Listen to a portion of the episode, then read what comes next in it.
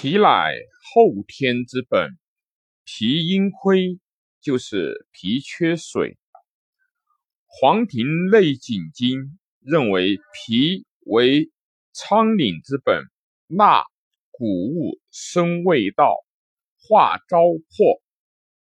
他认为脾居中央，横在胃上，外应脸色，脾胃。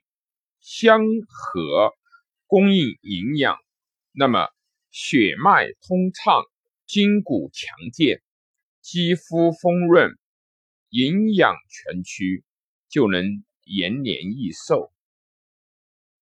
中医学认为，脾胃是后天之本，人体气血化生之源，脾胃之气健壮，人可延年益寿。脾胃居中焦，主运化，生清和统血，有经络与胃腑相连，互为表里。生理上，二者关系密切，不可分割。所以，常脾胃并称。脾胃为水谷之海，气血生化之源，滋养。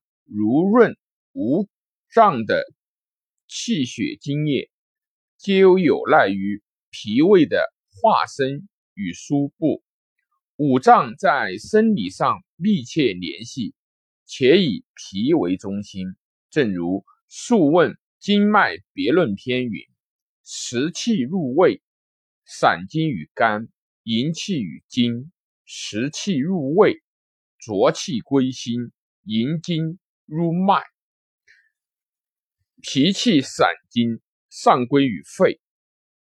血正论亦云：食气入胃，脾经化水，下输于肾，一中必毒。名言。盖脾土主运行，肺经主气化，肾水主五液。凡五液所化之气，悉属于肺。传输二脏以治水生津者，皆属于脾，充分说明了脾在五脏生理中的枢纽作用。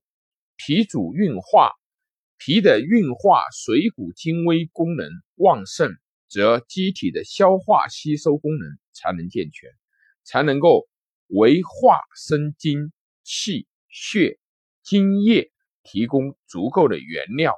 才能够使脏腑、经络、四肢百骸以及筋肉、皮毛等组织得到充分的营养，进行正常的生理活动。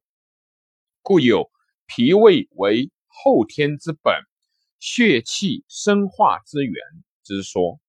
另一方面，脾胃具有升降气机的功能，能生脾、肝、肾之阴精。脾胃之清阳，上济心肺，能降肺胃之糟粕浊气，下归六腑以排出体外。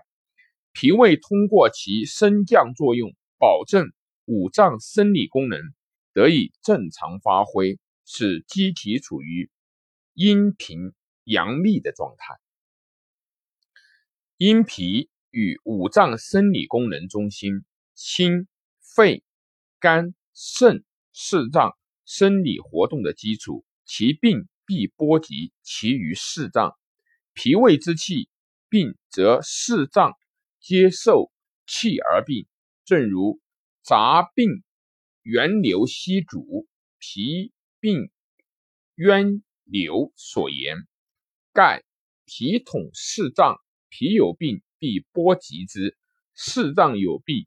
亦必待养于脾，故脾胃气充，四脏皆赖蓄郁；脾气绝，四脏不能自生。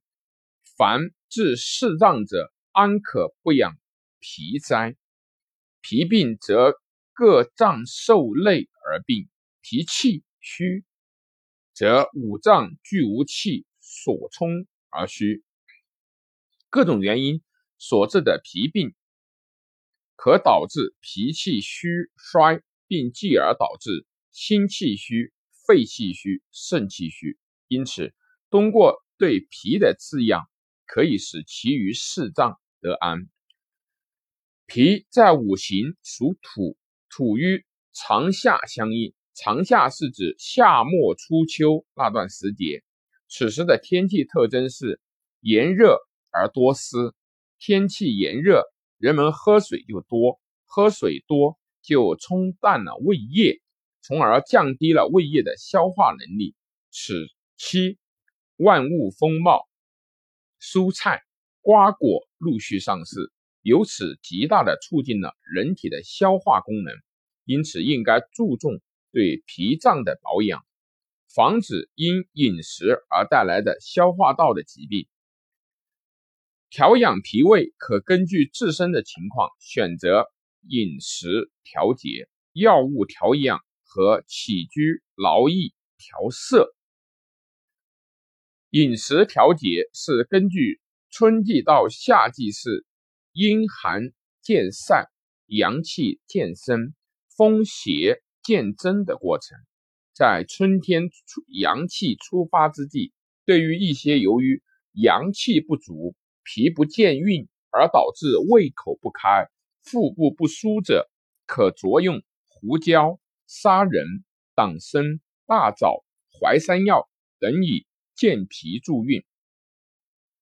到了夏季，天气炎热，雨水增多，地气加湿上蒸，常见。口淡不思饮食、身倦疲乏等苦夏症状，通过健脾益气，则能够达到开胃增食、醒神的效果。另外，甘味入脾，多吃甘味食物有助于脾胃运化功能。湿热的天气极适宜细菌的生长繁殖，食物易。腐烂变质，因此长夏之时一定要注意饮食卫生，不吃腐烂变质的食物。年迈体弱者消化功能较差，最好少吃一些油腻的食物，多吃清淡易于消化的食物。这是因为含脂肪多的食物会使胃液分泌减少，胃排空减慢。由于肠液多湿。湿邪之气会影响脾胃的消化功能，因此要注意防止湿邪伤脾。如居室应该保持干燥，少接触生水等等。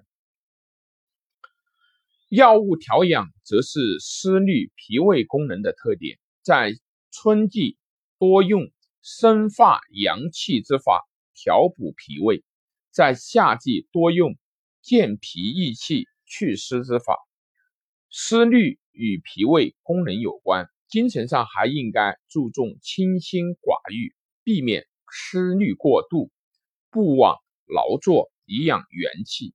脾主肌肉，多活动筋骨，能促进血气运行，有利于脾胃功能消化的旺盛，使肌肉丰满结实。宋代中医学名家。李东垣认为，脾胃与元气密切相关，元气是依靠后天脾胃之气来滋养，脾胃之气受损，元气也就不能够充盛，百病由此而生，故有内伤脾胃，百病由生之说。五脏六腑的调养，无论在任何季节都重要，但能够做到。顺应季节，适时养生，对于加强各个脏腑功能，充分发挥其作用尤为关键。湿热的长夏时节，可以常饮一些健脾开胃的汤粥，比如红果汤、栗子鸡脚瘦肉汤、生鱼西洋菜汤、八宝粥、生芪粥。